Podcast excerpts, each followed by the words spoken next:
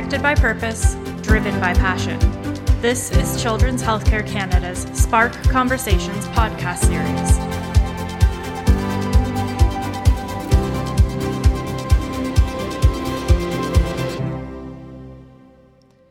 Welcome to Spark Conversations, Children's Healthcare Canada's monthly podcast series.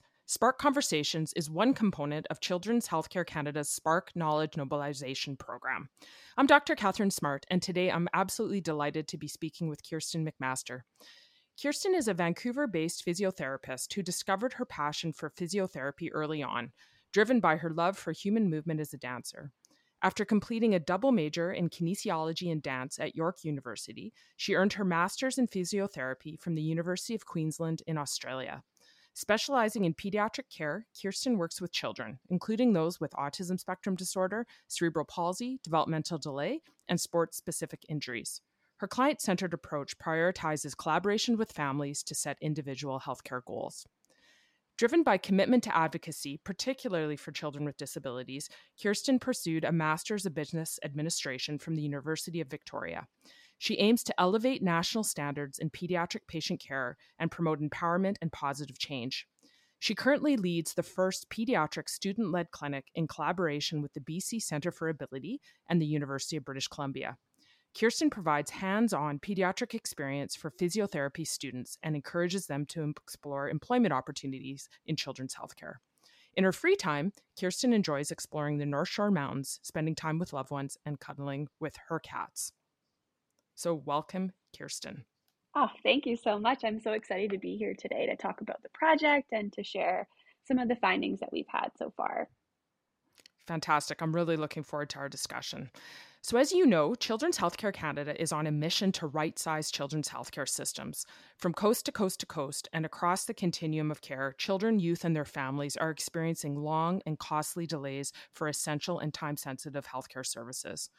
During the recent 2023 Children's Healthcare Canada's conference, we heard that healthcare professionals, and at the conference it was nurses who were telling us, in Canada have limited access to pre licensure educational and practical opportunities in children's healthcare, which places a burden on healthcare organizations to provide the specialist training in most new hires. And I imagine it also prevents many people from realizing the absolute joy it is to work with children and their families. So, Kiersten, I think your student led clinic has a real potential to serve as a model to showcase an approach approach to right sizing children's healthcare and to improve children's health outcomes by enhancing access to services and contributing to the supply of qualified and passionate children's healthcare professionals. Yeah, I absolutely agree. I think it it definitely serves to sort of achieve those goals. Um, yeah, I'm excited to talk about it today. Fantastic. So let's get into it. Kiersten, tell us about this student led service. When and why did you create it? How did you come up with this idea? And, and practically speaking, how does it work? Yeah, absolutely. I think to get started, it might be nice to explain what we do here at the BC Center for Abilities, um, just to provide a little bit more context. So, we are a nonprofit Fantastic. society that provides children and youth and adults with services. So, the center op- operates under lots of different programs here, uh, and the pediatric student led clinic operates throughout our, inter- our early intervention program. So that program provides services for children from zero to five years old. And it consists of physiotherapists, occupational therapists, speech language pathologists, and social work.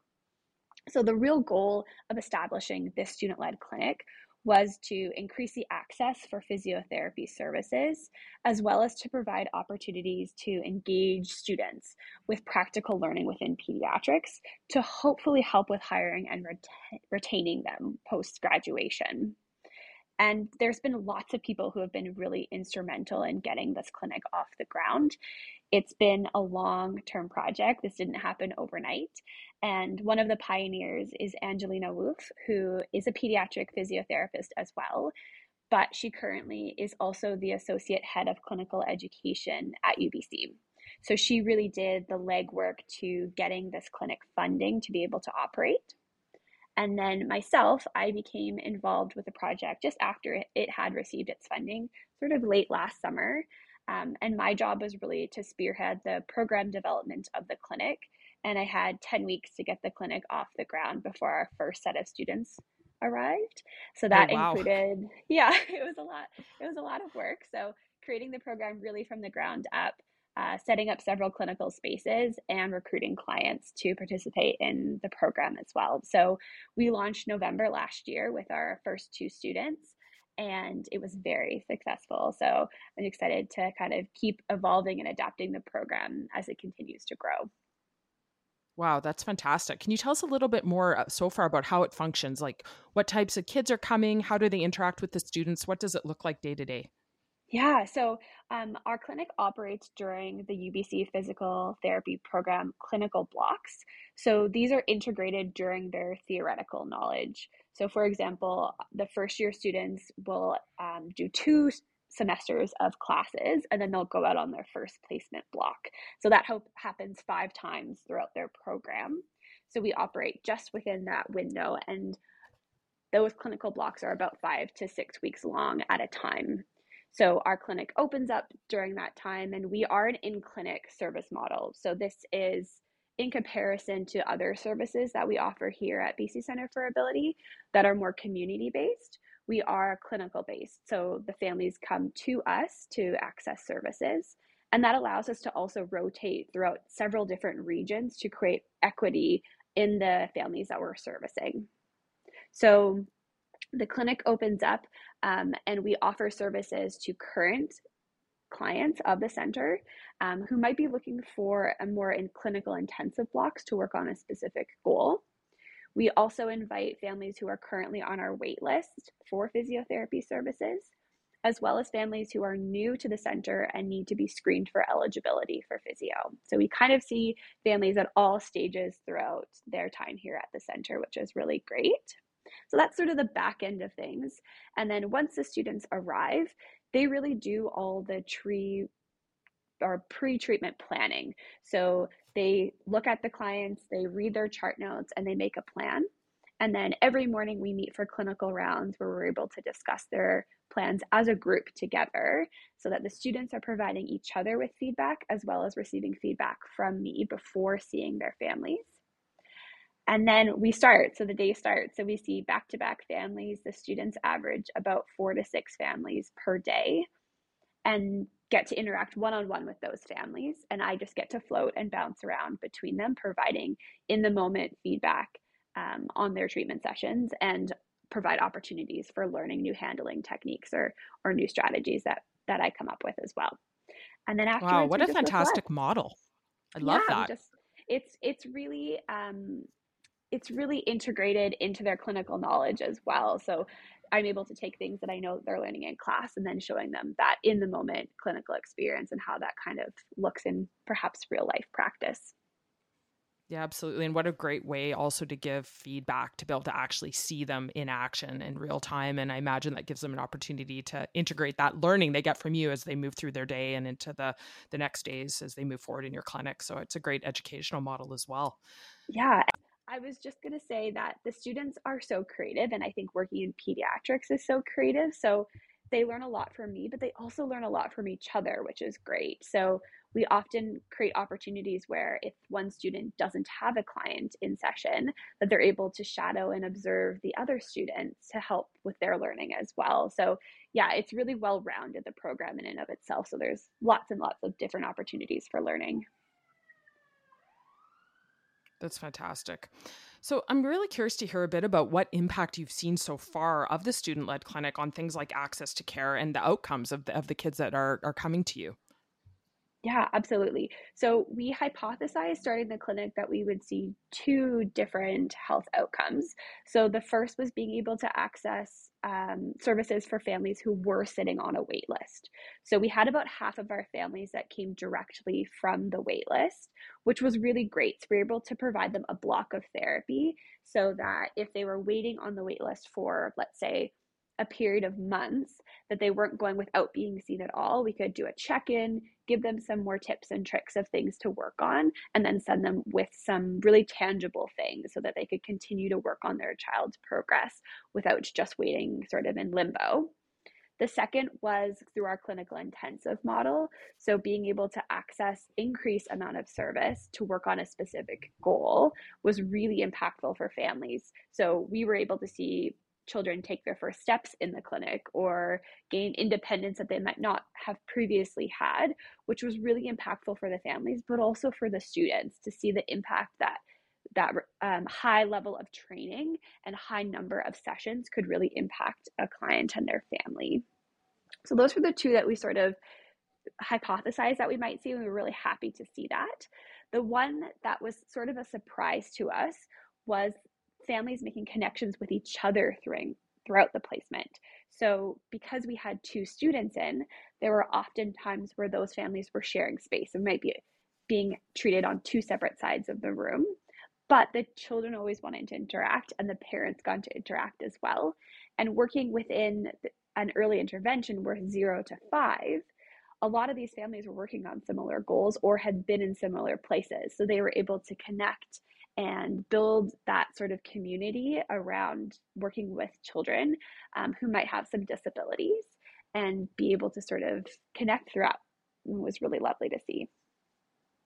Such a great example, isn't it, of the unintended consequences sometimes in such a positive way when you try a, a, new model. And, and just, again, I think it speaks to bringing people together, right? The power of the student to student learning, the families meeting each other, feeling that support, uh, you know, even the directions of learning, you teaching, but probably also learning from your students. And and I think it's just a really neat example of how when you get everyone together, there's so much cross pollination that happens. That's wonderful. And and I also think what's so important for our listeners is really what you've said about the fact this is early childhood intervention. So these are young children uh, with you know developmental challenges where their treatment's time sensitive and these are kids who now have access to your very important services because of this program kids that may have been waiting for a long time and i think that's one of our real concerns about right sizing the healthcare system is how many kids are not optimizing their development because we're missing mm. those windows. So it's fantastic to see programs like yours that are really taking that head on and, and making sure that kids that need that specialized care that you provide are, are getting in and getting that service. So i think that's another really fantastic aspect of what you're doing yeah, absolutely. So I'm curious, like based on your experience, this is obviously a unique model. Um, how do you think a model like this could contribute to an adequate supply of, of both qualified and obviously passionate, which is so important in pediatrics, children's healthcare professionals? Yeah, absolutely. I was reflecting a lot on my own journey to pediatrics, especially in developing this program, because I didn't jump right into pediatrics. I, I worked in with adults for a few years before really taking the leap into pediatrics. And that wasn't because I wasn't interested. It it was because I hadn't had the experience. And as a student, I really looked for that, but it just wasn't available for me. So it was hard to make that jump right into pediatrics as a new grad so i think about that a lot in terms of how how are we qualifying how are we building confidence in students so that if they are interested in pediatrics they have the skill set to be able or maybe not the skill set but maybe the confidence to take that leap to learn and to continue growing and developing that in that way so the one thing that i will say from a theoretical education model is that it's really hard to replicate the dynamics of working with children in the classroom setting. So I get to sit in on all the classes in terms of pediatrics at UBC and it's hard, right? It's hard to to replicate dealing with a child who might have behavioral concerns or might not want to follow your treatment plan and how you are able to be flexible in a session. So that's one thing that I really try to instill in students as I'm teaching them at a, in a classroom level. And then because I follow them through, we're able to build on some of those things. So, oh, remember when I told you about that one time that I had to do it this different way, or we had to approach it from this place? This is probably a great example of where you might have to learn some of those skills or develop some in that area, which is really great. Um, and helps to build that confidence so that when they come out, they're not feeling like they are totally overwhelmed and you know heading towards burnout because they're working so hard they have that foundation and skills to be able to jump from there. So with my first group of students i had two students who were really engaged in pediatrics one of whom was sort of on the edge. She was i like pediatrics but i don't know if i want to go all the way into pediatrics when i graduate. And throughout participating in this program and gaining the experience and the confidence during her final feedback, she was like, 100%, I know I'm made to work in pediatrics now. So I think it really speaks to building on that theoretical knowledge, building up the confidence, and then fostering that passion within pediatrics because you're totally right. You need to be passionate about working with children and their families to be working in this demographic for sure. Oh, absolutely. And so much what you have said touches, you know, on my own experience. I know when I was a medical student, one of the things that really made me choose pediatrics as a specialty focus was the passion of the people around me. You know, I think right now in the healthcare system, there's so many challenges that often people are really burnt out. And what I found in peds and being at children's hospitals and in the community was the people who worked with children absolutely loved what they did they were mm-hmm. so passionate so enthusiastic and they were there because they wanted to make a difference in children's in children's lives and i think you know you being able to demonstrate that to your students i think it's probably really inspiring and makes them realize hey i can have a huge impact with my skill set in this population so i think that's so important that role modeling and just seeing the joy uh, that there really is in working with kids. And also, I think the other part of what you said so important is I think a lot of times people are intimidated by the idea of children and families. Mm-hmm. You know, mm-hmm. uh, am I going to be good at it? Is it going to be hard? What will parents be like to work with? And again, I think once they get a window into that, they realize, wow, you know, it's actually a lot of fun. It does require creativity and being flexible, and that's okay.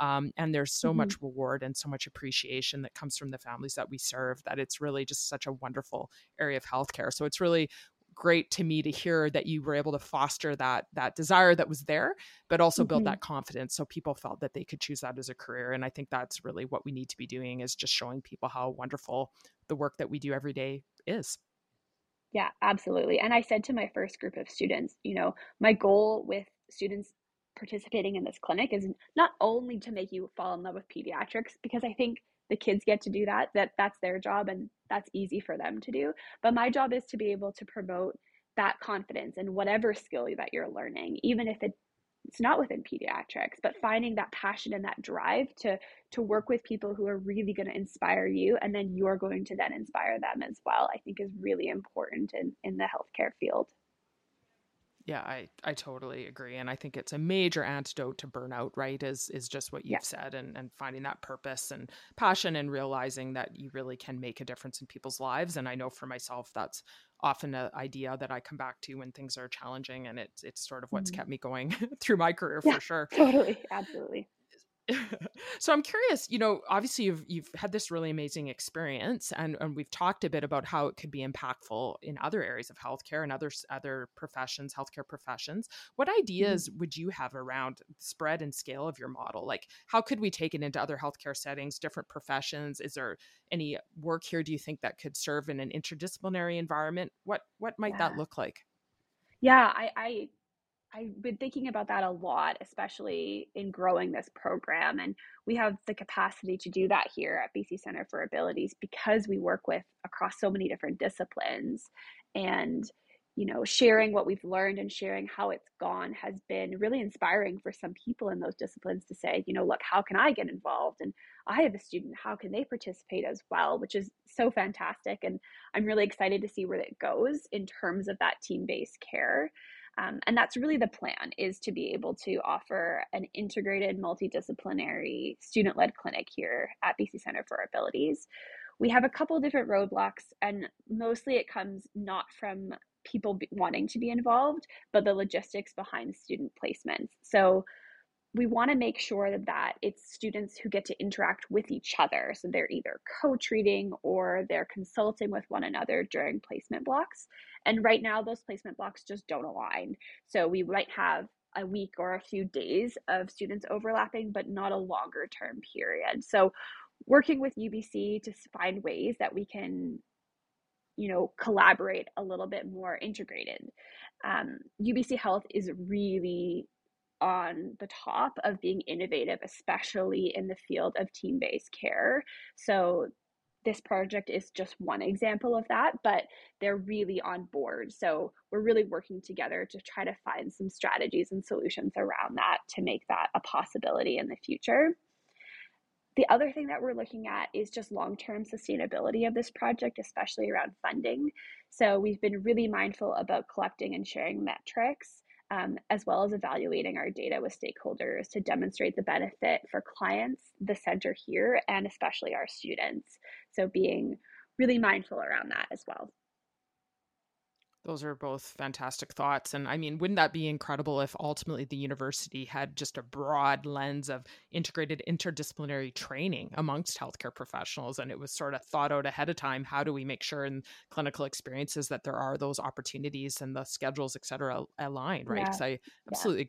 You. I think this is the future of healthcare, but we've got to train together to be able to work together effectively uh, down the road. And it's it's great to see that our educational institutions are starting to recognize that and the value. And if we really want to transform healthcare, I think it's pretty clear we've got to think and do things differently. Um, mm-hmm. And your mm-hmm. model, I think, is providing a, a, bit of a testing ground for those ideas. So that's fantastic to hear. So I'm yeah, curious how so you much... think Children's Healthcare Canada, their members and strategic partners, can help you on this this journey. It's very ambitious. Yeah, I mean, I'm always looking for feedback on the program because we're so new and and still so innovative. There's so many opportunities to change things up and try different things. So if anyone has feedback or ideas that they want to share, I would be so open to hearing what those are and and see if we can kind of implement some of those things. Um, the other thing that I've been really trying to wrap my mind around is what are certain metrics that others would like to see.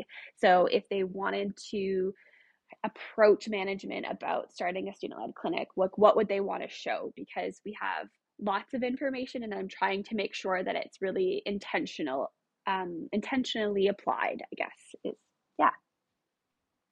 No, it makes sense. And like you say, it's hard to to sort of show the value if you don't have the numbers and the data to to show stakeholders so i think you're right being you know rigorous around that and thinking about what makes sense what's going to tell your story because that's really yeah. what you're wanting to do um, totally. is going to be important for for the success so that's maybe some uh, places that some of the researchers and people with a lot of that type of experience that are connected with children's healthcare canada could partner with you and uh, help you build out that model uh, which i think yeah. would be a really interesting lens yeah absolutely so, thank you so much, Kiersten. It's been a real pleasure speaking to you today and, and hearing your enthusiasm for your work and for being a, a teacher and inspiring that next generation of healthcare professionals.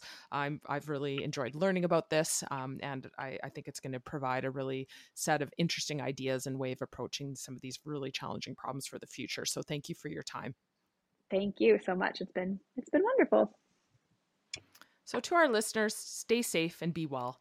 To stay up to date on all our Spark offerings, including upcoming podcast episodes, visit our website at children'shealthcarecanada.ca and subscribe to our Spark News biweekly e bulletin if you haven't already. Thanks for listening to Spark Conversations. And before we go, show some love for your podcast series by leaving us a review and then join us again next month. Thank you.